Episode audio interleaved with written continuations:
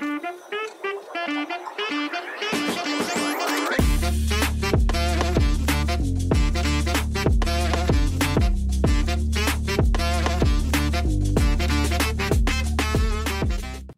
afternoon, good morning, good evening, ladies and gentlemen, wherever you are in your head today. It is your boy, C.I. double Z-Y, back at it again with another episode of the Voices of Value podcast, episode 179. Listen, baby, we rolling.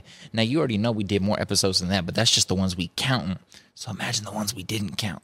But not to be braggadocious, again, we're back with another episode, and like I always tell you, we're back with a fire guest, and all we do is fire guests because fire guests do fire things, and fire things bring fire conversations.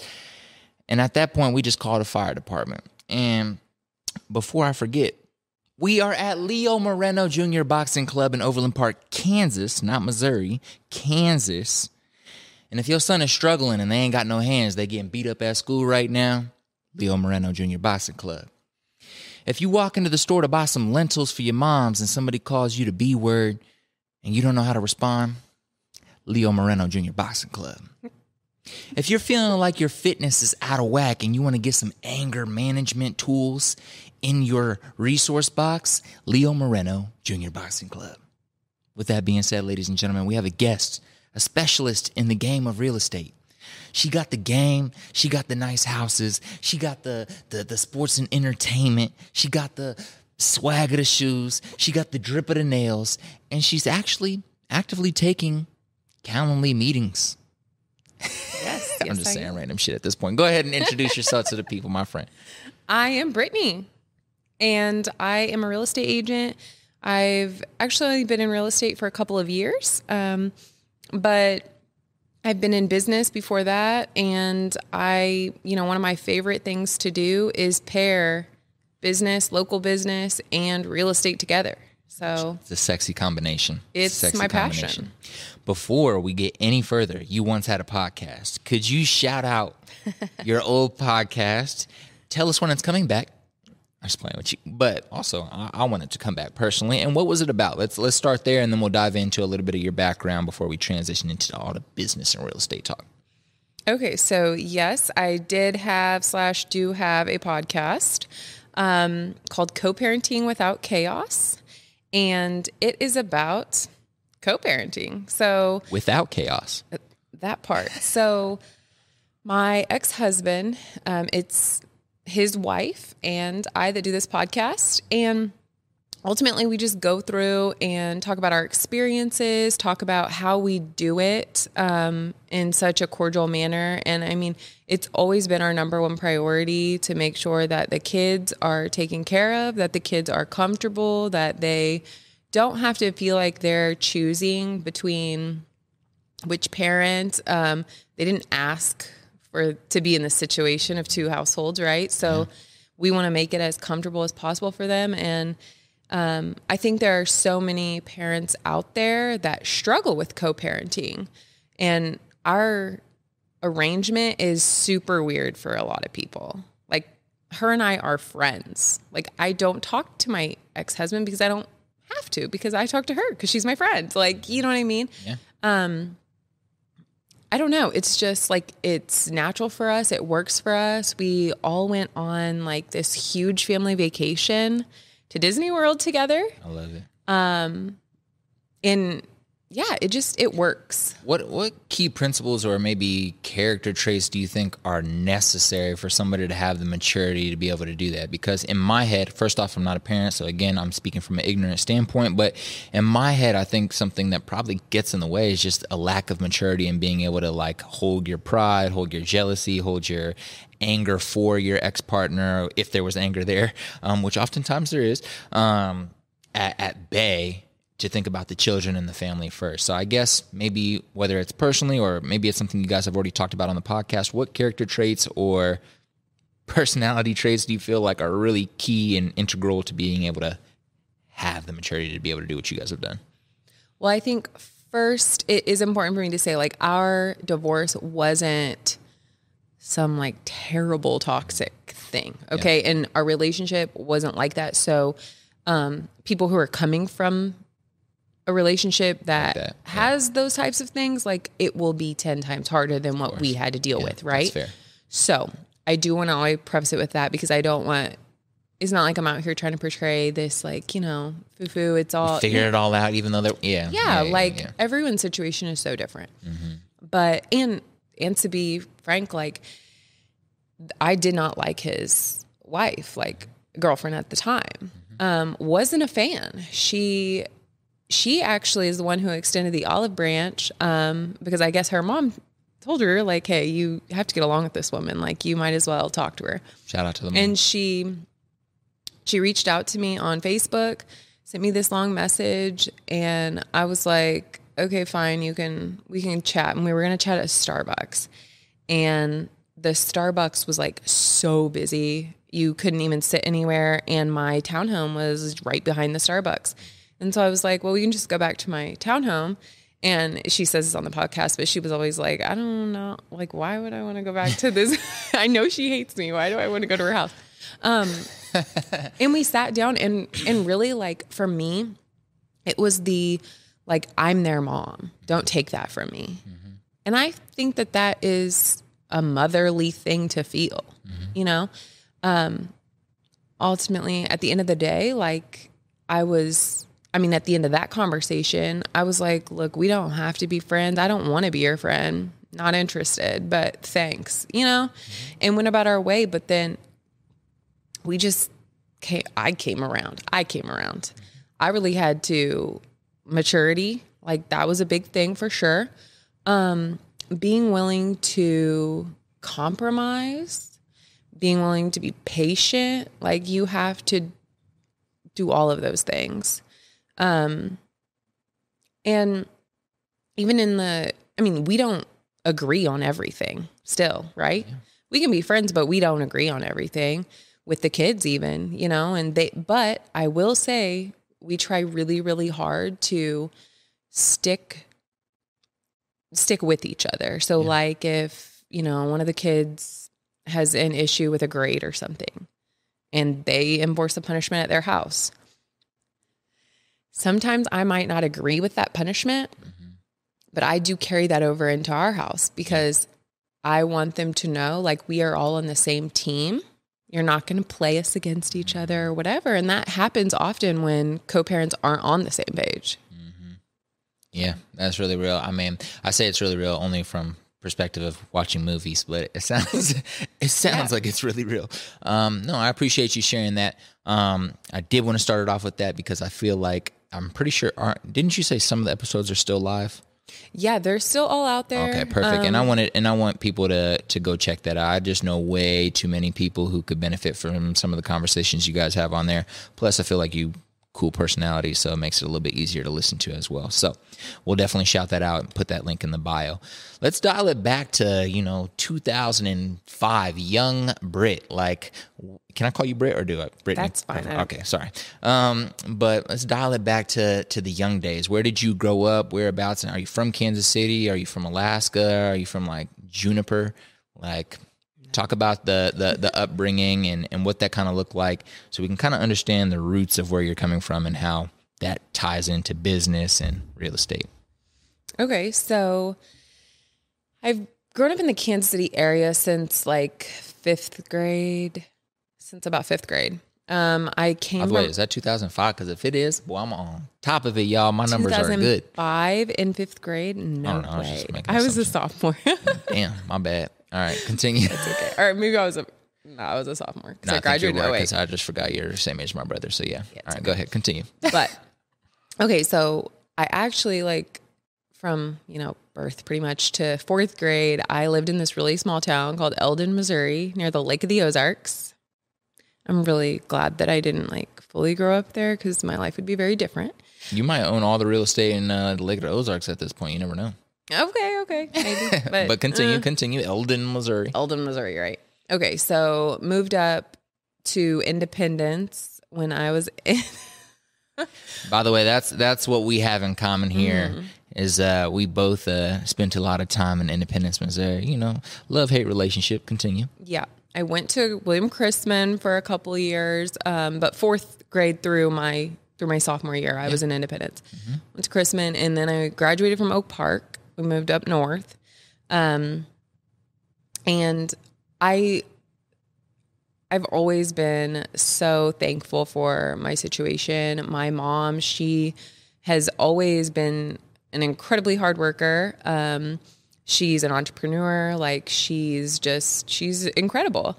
And I've done my best to be incredible just like her, I guess, right? So, and and she's provided me so so many opportunities growing up um, that have allowed me to get to places that I don't know if I would have gotten there or if I, you know, or maybe my path would have been different. I don't know, right? But um grateful for that for sure. I I started out, I had my own like I had my first little job, you know, at like Sport Clips, doing like the cash register and cleaning up hair. Um that was a good time. But then I went to a company and worked for my mom for about a year, 2 years. Um I ended up getting pregnant with my with my daughter um, my mom decided to go out on her own and open up her own business. And so whenever my daughter was born like i didn't go back to work for someone. I went back to work with my mom. And one of the things she always told me like education was like super super important to my parents growing up.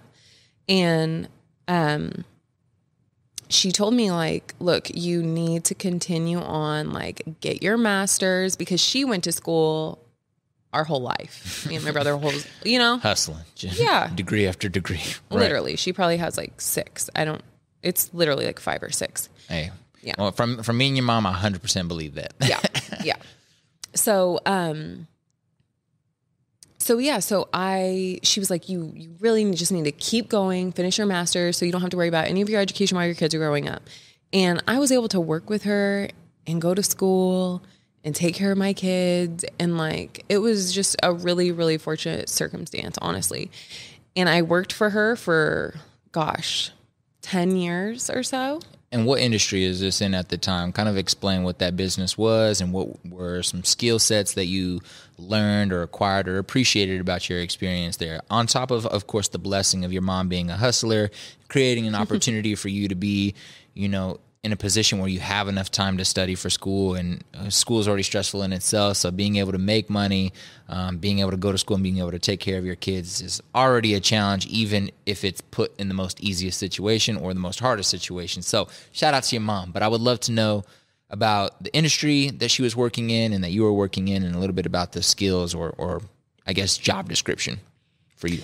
Yeah. So originally, she started out doing healthcare management and consulting. Healthcare is her background, that's what she's always been involved in. So um, we help private physician practices or independent physician practices stay independent from hospital systems if that's what they wanted to do. Because at the time, What does that mean? so a lot of at that time, a lot of um, doctors' offices, like individual doctors' office, were being bought up by these large hospital systems. Okay, so I mean, it was a lot of competition out there and that kind of stuff. And so when these hospital systems were buying up all these practices, like it was hurting other independent practices. And um, so for those people, for those doctors who were like, I don't want to go work for a hospital system because they would then dictate their life, you know? Um, I really want to stay independent. Help me do that. That's what we did. We helped them try to do that. And Is that through like uh, optimizing processes, helping with sales to bring on more people, like just uh, improving, like I guess Yeah. a little bit more detail on what exactly that looked like? so improving systems helping with their um like their practice management system so some people were operating off of paper charts Yeah. you know Yeah, yeah, yeah. so like we need to digit digitize everything and make sure that you're running the office in the most efficient way possible. So and some of that also involved cutting costs changing vendors those types of things managing payroll um overstaffing always a problem you know? Yeah, every I have a few clients who, you know, physicians in one way or another, whether it's immigration or, or helping immigrants get their physical health checkups or whether it's optometrists, whatever.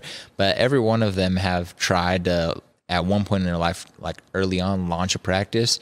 And the biggest mistake each one of them made that well, at least specifically in this area, like, yeah, I just thought it would be good to have an office secretary and an assistant and probably to have two doctors under me. So I hired a lot of people way too fast, which was a terrible decision because I couldn't manage that. Plus, I was a first time business owner. And when I ended up having to close the doors two, three years later, now I feel terrible because I'm leaving these people without jobs and things like that. So it's interesting that you mentioned that. Well, and the other thing is, a doctor goes to med school to be a doctor not to run a business. Mm-hmm. Okay. So if, um, and not saying that they don't have the skill set to do so, they absolutely do. They don't have the time, you know? And so they're trying to take care of patients. Who's doing all the other stuff? Because when you run a business, there's paperwork, like so much paperwork, right? And, um, I mean, people have human resource departments. So when you own a business, you are all those people. You are the marketing department, you are the human resource department, you're everything. You can't do that in medicine. Yeah. Like, you know, you literally are seeing patients all day long. Mm-hmm. Back to back. right. So, um, so she would come in and take care of that management piece also, you know, help train people, help make sure that that office can run while the doctor sees patients and does the money generating thing that you have to do to survive. Mm-hmm. Not get bought up and ate up by these large. That's a whole topic. One day I'm going to have somebody that's like an administrator of like, I don't know, some Truman Hospital or something to just talk about all the private equity and private like buy ups and huge buy ups of small office. Very interesting. I read about that one day. So, mm-hmm. interesting topic. So, after 10 years working with her in that industry, what was next? I guess what did you take from that, and what were you thinking in your head? Like, all right, I'm not. All right, was it like, all right, I'm tired of this industry. I'm bored of it. Was it, hey, I want to go launch my own practice outside of my mom's practice, or I want to take over her practice, or like what was the mindset 10 years in because obviously you're in a different industry right now yeah. um, so where did this uh, switch happen so well in between there so mm-hmm. she did those things for healthcare facilities and we realized that other businesses can benefit from those same services so then we also threw in like bookkeeping mm-hmm. and stuff like that so um, we helped launch new businesses even i mean i did a lot of business plans um, and then we helped to do that back end work because again a lot of small business owners no matter what industry you're in you get into business to sell a product eh, to provide a service not to do secretary work mm-hmm. or not to do administrative work right? right so that goes by the wayside, but that is the stuff that gets these small businesses in trouble every single year, especially mm when it comes tax time. Oh yeah, because oh, you yeah. didn't do what you were supposed to do. yeah, me, me, this year. I mean, it's hard though, you mm know, and it's hard to balance all those things. So anyway, so we took um, that aspect and would provide those services to small businesses, and she still does that. Um, and actually, my ex husband's wife mm-hmm. works with my mom. Amazing. I love this. so love like this we're real deep about that whole co-parenting right. and getting yeah. you know happen, get along right. thing. Yeah. Make it a family. If it's going to be a family, make it one. Right. right. Um. So anyway, so they still do that, but you know, ultimately, it was one of those things that I was like reaching a point where I was like, okay, so I'm, and I never wanted to take away from like like I did have some guilt switching over into real estate. Of course. Because I was like I'm here because my mom like provided that way, right? Um but I also wanted something that was like mine for myself. And I liked real estate. I always wanted to invest in real estate, do that kind of stuff. And so I was like, why not? And I mean, if we're being honest, I waited like two years too long um, because I missed the COVID boom. So, yeah, there's that. But it's okay. So, I got into real estate at one of the hardest times, I feel like. And, and why do you say that? Um, interest rates were going up. People were like the the whole COVID boom thing, like it was done. It was over. So let's let's let's get real granular here in this part. So when you say COVID boom, what is what what do you mean by that? Where where uh, a lot of people buying houses, where things cheap? Like just break that down for 101 for Dummies book. Imagine this is one of those 101 books, and you're breaking it down for somebody who doesn't know shit about what happened or about real estate. Period. So when you say the COVID boom and you missed that, what did you miss? So, interest rates were lower than they've ever been, right? So, there's actually there was a study out and I mean don't like totally quote me on this, but I mean it was I think it was like 90% of people who own a home today have an interest rate less than I think it's like 5% or less than like I don't know. I don't know exactly what that stat is. But the point is, is interest rates were so low, and when you bought during that period, I'm talking like two and a half, three percent interest rates. Okay, no one sees that, and honestly, I don't know that we'll ever see that again. So the interest rates were really low. People were buying houses. The competition out there, though, was insane. I mean, which means people were going in and offering 50 60 70000 dollars more than what houses were worth so because of the competition. So it's like you Yeah. you could have been taking W's if you got if you got in there early on, but you also could have took a L because the competition is so high and the value of that property really isn't as valuable as what you're about to pay for it. So you pay fifty thousand above asking just so you can be the per- because there's that much competition going back and forth. Mm-hmm. Now the COVID dies down and you realize the real value in that property. I, I wonder how many people came out of that happy or unhappy, but I'll let you continue to elaborate. I will say there are some people who have that like buyer's remorse, you know? Um, but so so that is the buy side of it, right? There were so many people spending crazy amounts of money on houses, but if you were a seller, you made a crap ton of money. And then those people rented or whatever, stockpiled all that extra cra- cash that they just made out of those houses. And then about, I don't know, it's probably been two years ago by now. I don't even know. COVID felt like it was, that was probably like five It- years ago at this point, right? It is really confusing. started it? I don't even point. know. I'm it started in in twenty. timeline. It started in this time of year in 2020. 20. Yeah. So four years. Okay. So, um, so then after things started to die down a little bit, all those people that had stock, sold their house, stockpiled that cash, then they enter the market. Mm. And they're beating out all of these, I don't want to call them regular buyers, but traditional buyers that are going to go the mortgage route, that are going to, and just throwing down cash, like $100,000 cash or paying $200,000 for the house or, you know, whatever they had to do because they had stockpiled all that cash over this, you know, amount of time. So then, so then it was hard to buy a house for a traditional buyer during that time. I had a client who was a very qualified buyer. Price point was great. Um, it was a competitive price point. It was between 350 and 400,000. And we probably saw 40, 50 houses. It was insane. We were looking for nine months, I think. And I mean, we submitted 10 offers and we finally got the 10th one. And it wasn't because, you know, certain things like certain things can come up, you know, if you're um if you aren't necessarily I, I don't want to say not qualified because if you're out there shopping for a house then obviously you're qualified um pre-approved for a mortgage but but he had a lot of money down he had um he was willing to um like work with sellers to do whatever they needed, right? Like in terms of close date, possession date, like just willing to negotiate whatever. And we lost out to people who had cash they had saved up.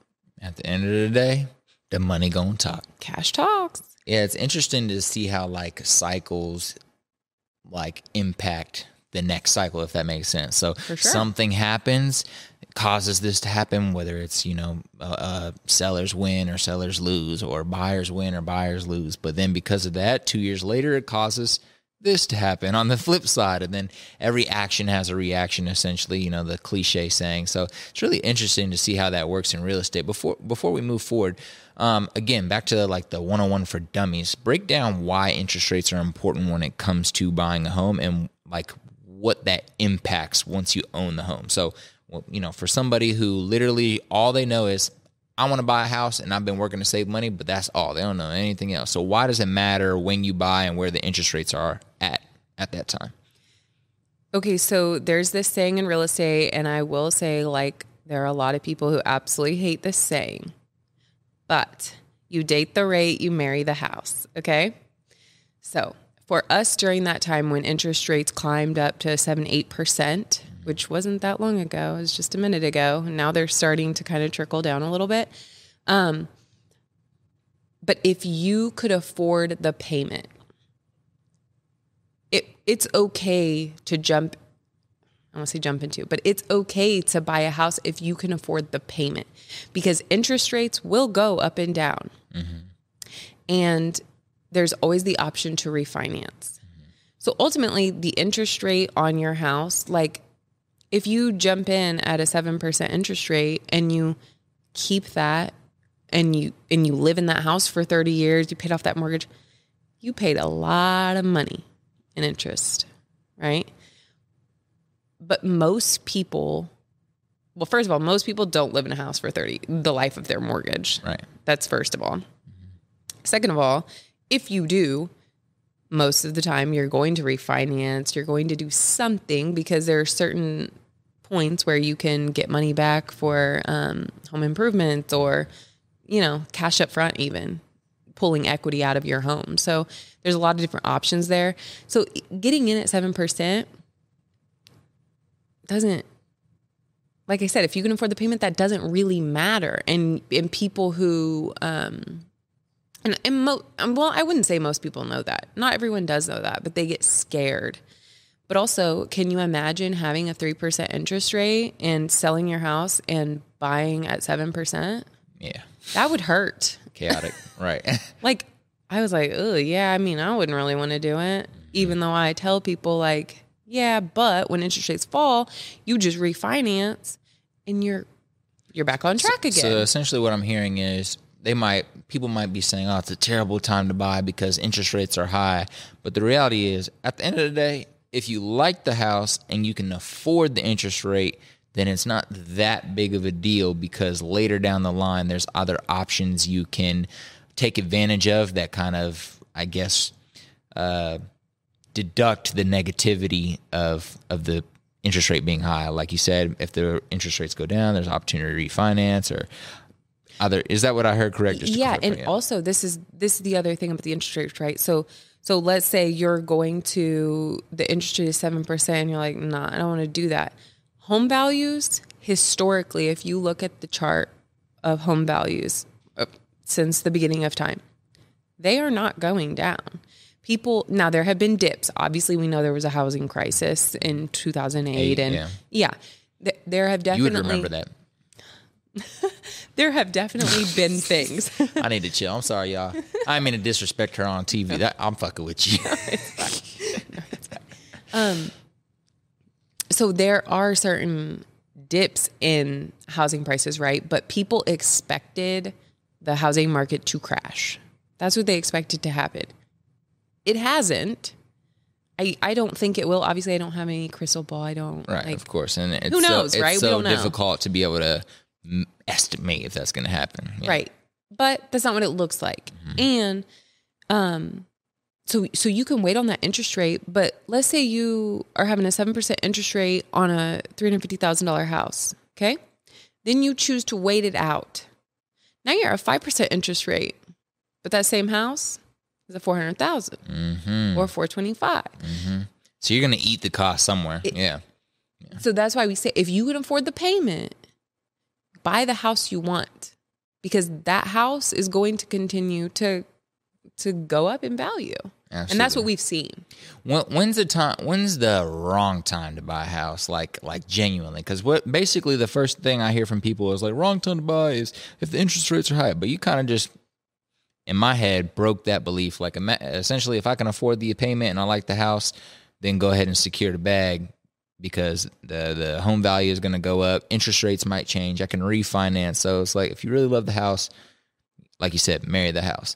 Um, so when is genuinely like, hey, this is probably, just no, don't buy, don't buy right now. That honestly just has everything to do with personal finances, personal budget. There's a lot of things, like a lot of upfront costs that people that I found that first time home buyers don't know about. And those are Well, so we have the um, earnest money, which is like a down payment, right? hilarious because in my notes I was going to ask you what is earnest money. So Okay. break that down quickly and then continue. So it's like a deposit. It's like a good faith deposit. Like, hey, I want to buy your house. This earnest money is typically, I would say, like a thousand dollars is like a typical amount of earnest money on a house that's probably like 350 and less okay once you start getting up there sometimes people ask for like um, 1% of purchase price up Yes, front okay? Got you. so that's a deposit that you put down One percent of ten million dollar. house. You know, we just preparing, Mm-hmm. visualizing for a future home. But no, continue, continue. Yeah. Yeah. So this um this earnest money if you back out of the contract without cause, you forfeit this money most of the time. Now there are there are also certain circumstances where it can be negotiated like in those crazy times where that earnest money is non-refundable. It doesn't matter what happens if you back out for any reason even if it's for cause, you you lose it. Essentially, like when you pay your security d- uh, deposit in an apartment and you leave at the eight month mark instead of twelve, and they're like, "Sorry, you ain't getting this back, and you're getting charged a fee for the rest of the four months." Yeah. Got you. So Except the- you don't have the rest of the four months. Yeah. But yes, just to that was to help Collis process what you're saying. Continue. So the earnest money is just that deposit on the mm-hmm. house. Now that earnest money goes towards your down payment though at close. That's fire. So that's important for people to know because they're like, oh, I have to put up that on top of you know. Mm-hmm, mm-hmm. Well, then after that though, we have the inspection. You have to pay for the inspection out of your pocket. It's generally four hundred to six hundred dollars. Um, there are a million different types of inspections. There's some standard inspections that we do, like a general, radon, and like a sewer inspection. Those are kind of like the three main inspections people typically do. Um, there is a laundry list of inspections that you could do on a home. And then you have the appraisal. So that typically happens after the inspection to make sure nothing happened during the inspection. Um, the appraisal happens. That's usually about six hundred dollars or so, but it differs with price points. Um, sometimes lenders will allow that to be paid at close and part of that, but I always tell people be prepared to pay for it up front. Like I had to pay for my appraisal up front when I bought my house. Um, and then after that, you have closing costs, which is like three to five percent sometimes. Three thousand to five What's the point of dollars. closing costs? Like, I guess where, where does that money go? Like, Title, title, okay. title fees, transfer of property, the deed work, like everything behind the scenes that's happening when the contract process, administrative stuff, those types of things are closing costs that buyers have no clue about. So buyers are buying the house plus like these five add-ons essentially. Mm-hmm. So uh, do the sellers of a home have a similar experience or is the sellers just a win-win? Cuz I feel like you're buying a house sure it's exciting but like also there's kind of like that feeling of like ugh like got to pay the appraisal, It's got to very pay the inspection, got to got to pay the earnest money. Is there on the flip side for like somebody who's selling a home what is what is what's their responsibilities like is there any just for any listeners out there who Mm-hmm. are looking to sell their house like is there a whole bunch of money that they're going to have to pay or do they just kind of sit back and wait for the offers to come in Okay, so before I jump yeah, yeah no, no no worries yeah yeah continue I want to say that that earnest money we talked about at the beginning. So if something happens during the inspection, if something comes back that you're not happy with as a buyer, and you can't renegotiate terms to remedy that situation, and then you back out, you get that money back got you generally, unless you decide to do a non refundable, no matter what type of thing. The appraisal, if it doesn't come back at the appraised value, if it comes back over the appraised value, congratulations, you have automatic equity in your home. If it comes back under appraised value, um, you have to make up that difference. If you are, if you are doing a mortgage because a mortgage company is not going to lend you more that. money than it's I worth. I don't get that part. Dive to detail, just go a little bit deeper in that. I don't get what you mean by that. So, if it's appraised at under under what you're selling it, So let's okay. say I give you, so I offer to pay three hundred fifty thousand dollars for your house. An Yes. appraisal co- appraiser comes in and he says this house is worth three twenty five. Mm-hmm, Well, that's twenty five thousand dollar difference. A lender is only going to lend you the three twenty five because that's what it is worth. Gotcha. Okay. So you have to either come up with that additional twenty five thousand if you really want that house, which Mm, okay. people did back in, In the, the- day, right? specific time, right. Yeah. But um, or you can renegotiate that and say, tell the seller like, hey, look, they said there's not even worth this, so you're gonna Yeah. have to come down and meet me here. And most people, you can negotiate, and most people negotiate their way there. But if they don't, then if you wanted that bag, you got to come up with the bread.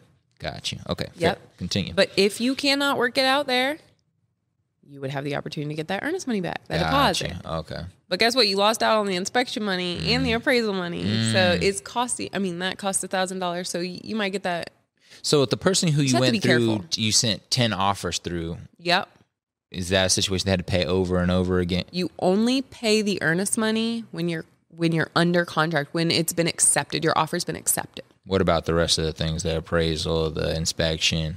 after you're under contract. Okay, got you. So you submit an offer, then if the offer's accepted, now you're under contract. Now you have to go through all those processes. Yes. Okay. I was just clearing that up because I was like, damn, feel bad for whoever that was. That Yeah. was- No, no, no, no. I still feel bad. Ten offers and nine months. right his but heart was hurting and so was mine for him yeah, i don't absolutely. Mm-hmm. like that i hate that but um but yeah so then you know you have your down payment but then on the sell side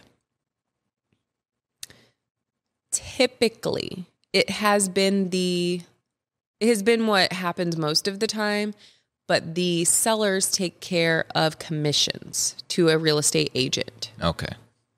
Which is the two, what, two to two, two, three percent. so commissions are negotiable Okay. Um, there is like a general number that people usually hear, um, but they are negotiable. And it's also technically negotiable of whether or not the seller pays those commissions. Mm. Like I said, it's been like standard practice. Like that's just how. So imagine they didn't want to pay those commissions. Then who would pay it? So then that would go to the buyer. Mm. They could potentially be responsible for paying the commissions on that house. Interesting, interesting. But that doesn't happen often. It's not something we see. Okay, good. I was about to be like, damn, these buyers is paying a lot of money. I don't, I'm starting to not want to buy a house. Yeah. So that's kind of where like the scales, mm-hmm. I guess, balance out. But I mean, depending though, that sellers, I mean, com- commissions can sometimes be more than Everything else that the buyer had pay. other stuff. It just depends. But there's On the- also programs also and stuff for the buyers. price of the house. Yeah, Got you. exactly. It's all dependent upon the price of the house. So we're Okay, so let's dive into. I'm sure there's thousands of other things we could cover for people who are looking to buy or sell houses, but Yeah. sorry, we ain't got enough time for all that. So, um, what I want to talk about is, I guess, um, outside of commissions, is there any other areas that the real real okay, is it called real estate agent or yeah, salesperson or realtor. realtor. Okay, so what other areas do realtors? How else do realtors make money outside of the commission upon selling or helping someone buy? Actually, let's start there. I'm very familiar with hiring a realtor to help you find a house, buy a house, and then the seller pays the commission. I understand that. What about the flip side of you helping somebody sell a house? Is there anything different there? I guess what are the processes that are different between a seller's agent and a buyer's agent? What's the difference between the two, especially on the financial compensation side of it? Um, If that question made sense. seller would still pay the agent commission. Um, on the sell side, it's a lot about coordinating. Like for an agent, like I do a lot of coordinating on the sell side, right? So like buyers, you have to actively get in there, show a houses. You could show up 25, you could show two, and they might want one, right? So with sellers, though, a lot of that is the process of setting up marketing, photography, videography, those types of things to market their home. Um, and then obviously all that runs in the background when you're when you're marketing their home as soon as they go live. Um, but also just being able to pull comps and help them determine the value of their home. That's a big deal. Um, with the different markets that we've experienced, you sometimes have sellers that think their home is worth one thing when we're not really in that market anymore. Mm-hmm. You know? Yeah. And so that part is I mean, it's a lot it's all about managing relationships, but that sell side is about really building that trust and confidence in in the data that we have to provide to to make sure that your house sells for what you want but also what makes sense. Yeah, what yeah. makes sense. And yeah. if you want your house sold in five days, we have to price that accordingly. It has to be mm-hmm. priced super competitively. If you're okay, like I'm not in a rush, I really want the most for my house, and that's your priority, we might price it a little bit higher if that's what you desire, knowing that it might hang out a little bit longer on the market. Is it common for people to like start working with the seller's agent three to four years before they're looking to sell their house, like just so they can like really like, you know, be patient, but oh shit, this is the year where everything's looking good for sellers, people who are trying to sell. Let's go after it right now, but at least they have a relationship ahead of time, or do people just tap in once, you know, whenever it feels like the right? Oh, all right, I need to sell my house now. I mean, I guess obviously it's gonna range some people want to sell their house now. Some people are trying to make a lot of money off of it. Some people don't give a shit.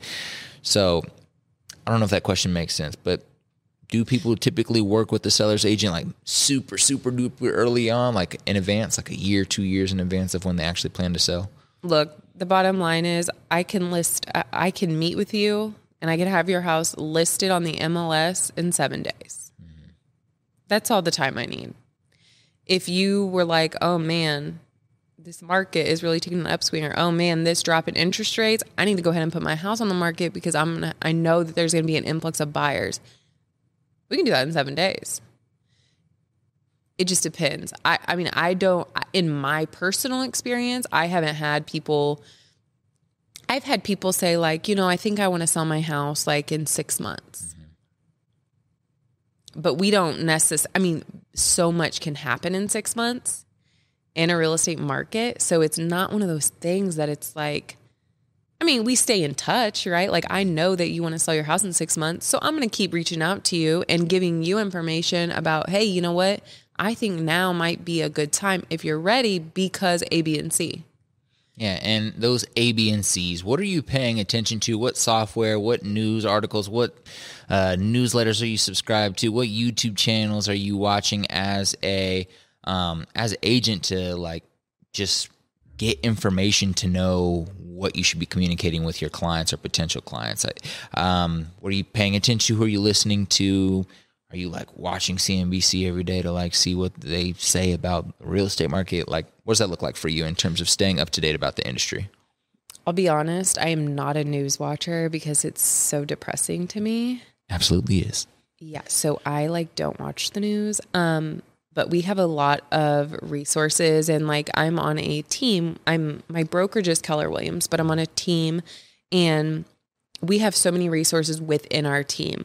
We have a mortgage broker that really helps us stay connected with the interest rates, with things going on in terms of programs out there that might be available to first time home buyers or um, low down payment options or um, closing cost cover, you know, different things that are available out there to help buyers get into the market who are kind of like teetering, right?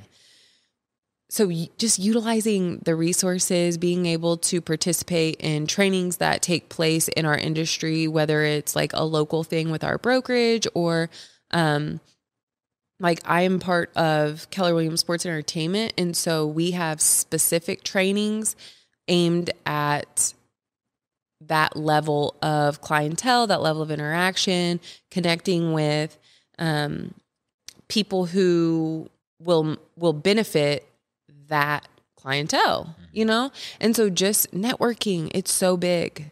that's literally the biggest piece and that's the biggest way I learn. Um, we also have like a regional association that we're a part of that puts out news constantly um, about the real estate market, about home prices, about interest rates. Like those are the two interest rates and home prices are the two biggest things that people talk about when it comes to real estate, I would say. Okay. And so we talked about this when we went to coffee one time where you were breaking down like the, the brokerage and then teams inside a brokerage and then a, a, team under that team and then that team who has a team at other brokerages in other states like Yeah.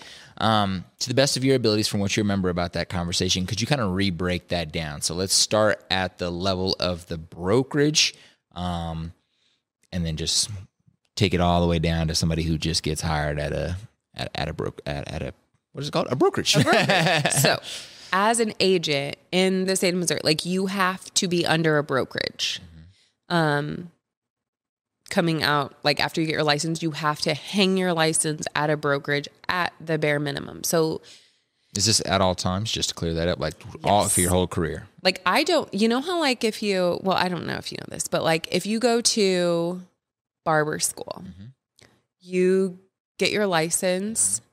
The state mails you your license. You hang your license. yes I don't ever get to see my license. It goes directly to my brokerage. They have it in some like little secret space. I don't get to hang my little Gotcha. license. Gotcha, gotcha. Okay. I was really sad about that, by the That way. is kind But of depressing. whatever, key, it's fine. It's all right. it's like I worked hard for that. Um, Wherever it's at.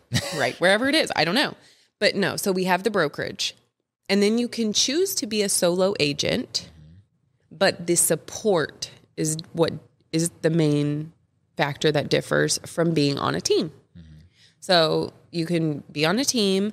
Um, my team in particular, I have an entire administrative staff that helps me with marketing, that helps me with contract work, that helps me with um, like a concierge service. You know, if my client is selling their house and they're like, yeah, but I need a painter because I really need to get a couple things. We got that. Like, you know, so my team has all the resources that any of my clients would need on the buy or sell side. Sell side.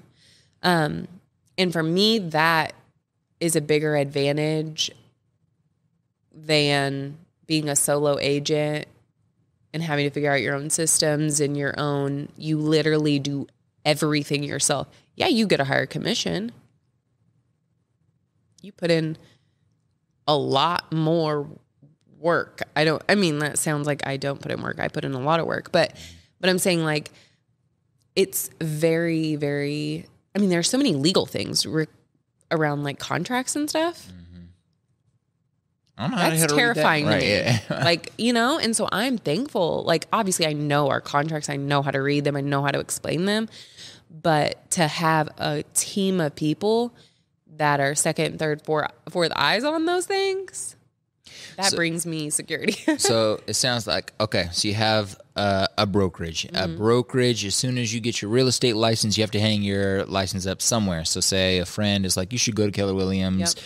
uh, this location because they have a really good team there and a nice office to work out of, or you know, run your business out of, or whatever.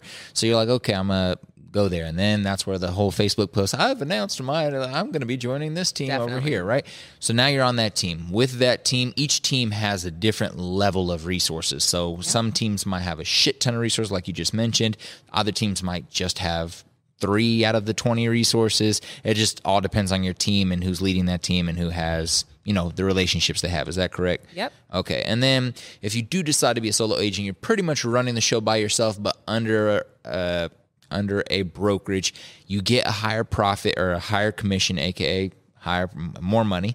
Um, but on the flip side, there's a lot more work involved, and so it can kind of slow you down. So, from what I heard from the conversations when we were discussing at the coffee shop, is the reason that you choose to have this team and and and all these resources and work with the team, and yes, take a uh, less commission is the amount of volume that you can generate um, is a lot higher or likely to be higher if you have a team that can support you with writing everything up, uh, writing contracts, having things back to you the next day, running the number, running all these things, so you can just be out there selling, selling, selling, building relationships, building relationships. Whereas others might be tied up for, you know, 20 hours of their 40 hours that they have to dedicate to their business doing paperwork, whereas you have 40 hours of the 40 hours you have. I'm just using 40, but um, to dedicate straight to building relationships, sales, generating more volume. Is that correct? Kind of like the thousand percent. And then you end up not being so far behind the solo agent in terms of commission because you have so much more volume. Yeah. Got you. Okay. Yeah. You have the ability to generate more business if you're out there in the field doing that instead of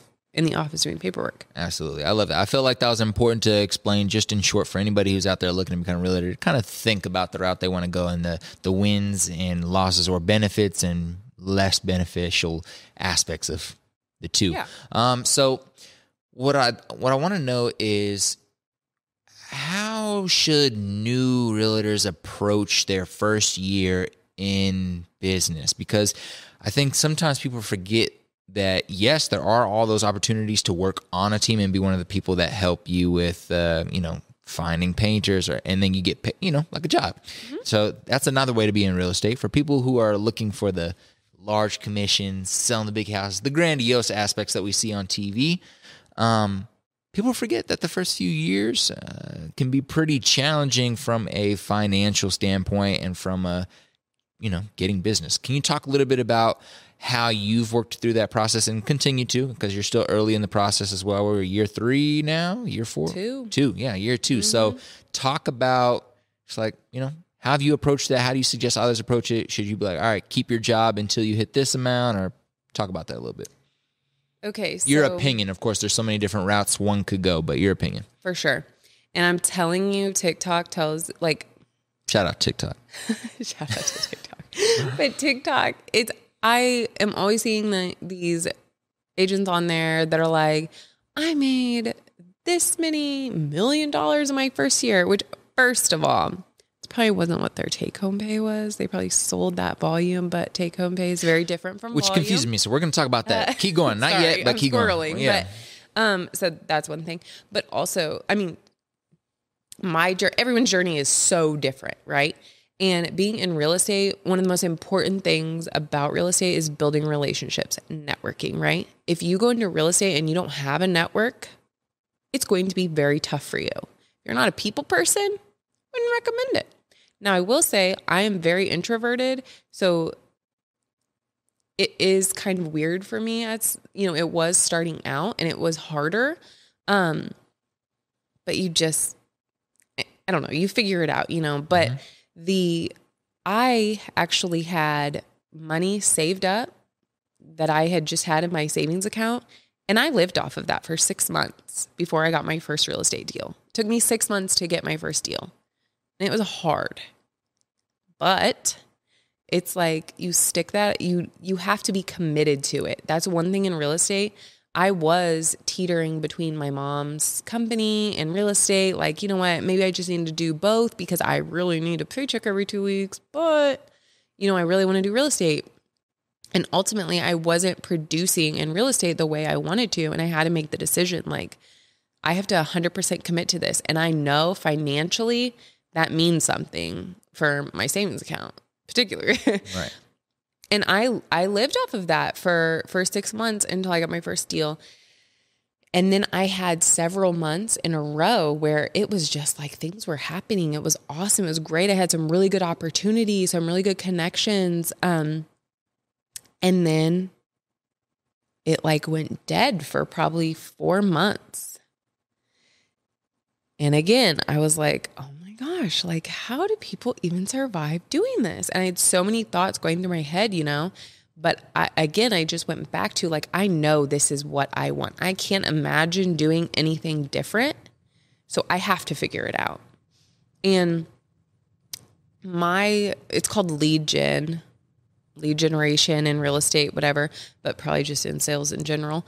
And um, I had to figure out what worked for me I, you know, we have throughout the history of time, real estate agents have done the whole door knocking thing. We've done the mailers. Um, we do what are called pop-bys, which is kind of what with Same door knocking ish. Right. yeah. um, it's like the more modern version, I would say. Um, but like for me, social media was like my thing. I really, really wanted to do social media. Oh, and there's like open houses and stuff. And I said that with a terrible face. So I'm sorry for everyone who loves an open house, but it was so hard for me. Like that was one of the things I tried to do at the beginning. And it was okay, but I guarantee you 90% of agents out there would tell you like we don't like open houses aren't as popular as they used to be. And so I would be sitting on a Saturday for three hours and no one would show up. Mm-hmm. And that wasn't a that wasn't a good use of my time. Right. You know? And so anyway, so I was like, okay, what works for me? What do I enjoy doing? Because I didn't enjoy door knocking. I knew that wasn't for me. I did not enjoy cold calling. I hated that. Social media was what I enjoyed doing. So I made videos. And the world is on social media, you know? Most of my deals have come from referrals, have co- like people I know, my my sphere of influence, my SOI is what we call it. Um, people I know. But some of those people, like I hadn't talked to in a while, but because I was throwing out all that those videos and stuff on social media and they knew I was an agent, they would message me or they would call me or text me or whatever. And I sold them houses, you know? So it's like, because, you know, I think everyone probably has people on their Facebook page they haven't talked to since high school or I don't know, 10 years, I don't know, like a long time ago, right? right? right. But still, those people will sometimes end up in your inbox. Like yeah, when they're watching. going on. They're watching at the end of the day, right? Yeah, yeah. And, that, and and that doesn't have to be a negative. I think uh, I think if you're a business professional, you know that's a positive thing. It's like the more eyes you have on you, the better. And so then it's just about how am I providing value? How am I providing information? How am I letting them know what I'm doing and the, the experience that I have and the knowledge that I have so that they feel invested to want to holler at me when that time to buy or sell comes. And especially, I think one thing you pointed out there is like before someone becomes a realtor, I really think it's probably important for them to sit down look at all like the marketing and lead gen strategies that are out there and identify one that they know when they become a realtor they're going to go all in on and better yet start going all in on it as early as you can especially if it's the social media. It's like you can start creating fun content around homes like in Mission Hills that you find to be cute and you don't got to say nothing about being a realtor because you're not a realtor yet. You can just be like i love this house growing up creating content about that over time then you become a realtor. Now you can start sharing more things about home but you already built this persona around she likes houses. She likes homes. She knows about homes. She knows about the history of neighborhoods mm-hmm. and things of that nature. So i think i think that's really fun to point out. Uh, because we're short on time i want to cover one last thing. And this one last thing is what are some of your favorite resources? Whether it's books podcasts um, maybe it's a friend uh, that's in the industry um, that posts content or sends out emails or takes meetings, coffee meetings. Maybe it's even yourself. Um, what resources do you really find to be valuable for realtors in general? But let's just say specific to new realtors. What what resources would you suggest they acquire or look towards? Oh, that's a tough one. I mean, very tough one. honestly, I would just say other realtors, other people in the industry that have like the real life experience because you can find a lot of stuff on the internet and some of it's for the internet. Mm-hmm. Like it's not real life. Right. Yeah. like it's not real life. Um I've and this is one thing like I'm super big on. There are some like I do not care to share information. If you want to become a realtor, please, like I will help you. Mm-hmm. I'll help you get your license for free. Like I don't mind sharing the knowledge. I believe there's enough stuff for all of us out here. Honestly, there's enough work for everyone. Um, there are so many people who want to like, no, this is my knowledge. I'm not going to share it because it takes away from my pocket. Nah, I think I think we can all work in the same space. All share. Can, fucking yeah. hundred million houses, right? Yeah, they're not going anywhere. They're just gonna build some more. Build some more, right? Yeah. So I don't ever get caught up in that. Um, so I think finding an agent that is okay kind of mentoring you. Mm-hmm. I've had people ask to like shadow me. Sure, shadow me. Like I don't care, that's fine, you know? And like I said, like I I'll help people get their um real estate license and I do need to drop this little gem here because I wish I would have known about it. but you can actually, let's say you don't want to be a real estate agent full time. Um, you can actually get your real estate license, put it in referral status. If you refer somebody to me, we can have, we can negotiate a percentage of my commission that you get. And the only thing you did was say, Hey, Hey, Brittany, Right. so and so wants to buy a house. That was your role in that. And I can pay you a commission on that. If you, as a non agent, said, Hey, Brittany, so and so wants to buy a house, I can't pay you a commission because commission is only allowed to be exchanged between brokers. Yeah, yeah. So that's like a passive income source, really. Mm-hmm. And and so if you have a good network, leverage that. Like you can I mean, there's a lot of opportunity out there. I love it. I love it. I'm glad you shared that because that was one thing I planned on asking you to reshare and totally forgot. So good, at, good on you. Yeah. Um, before we sign out today, let them know where they can find you. I know that recently you posted, "Hey, you're you're welcoming coffee dates or coffee connections, should I say? Um, clearly, uh, put, put that right. Taken. Um, but what's it called?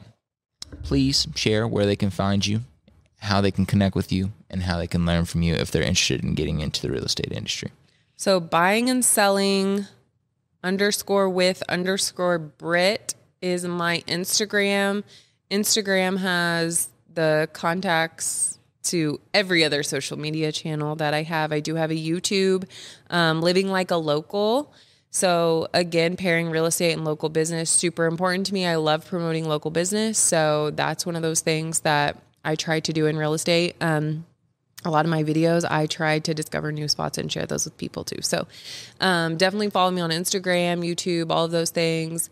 Um, and yeah, if you're interested in buying, selling, if you're interested in becoming an agent, um, if you just want to have a coffee connection to network, like totally down with that. Maybe you provide a service or something that I can refer to my clients. So yeah, totally. I love networking. I love building relationships. So I love it. I'm up for all of it. I love it. Shout out to Britt for coming on the show. I appreciate you. Thank shake you. Up, shake up. It's your boy C I double Z Y, finishing yet another fire episode with the Queen. Follow her. Follow me. Follow the podcast, and more importantly, put some lotion on your knees.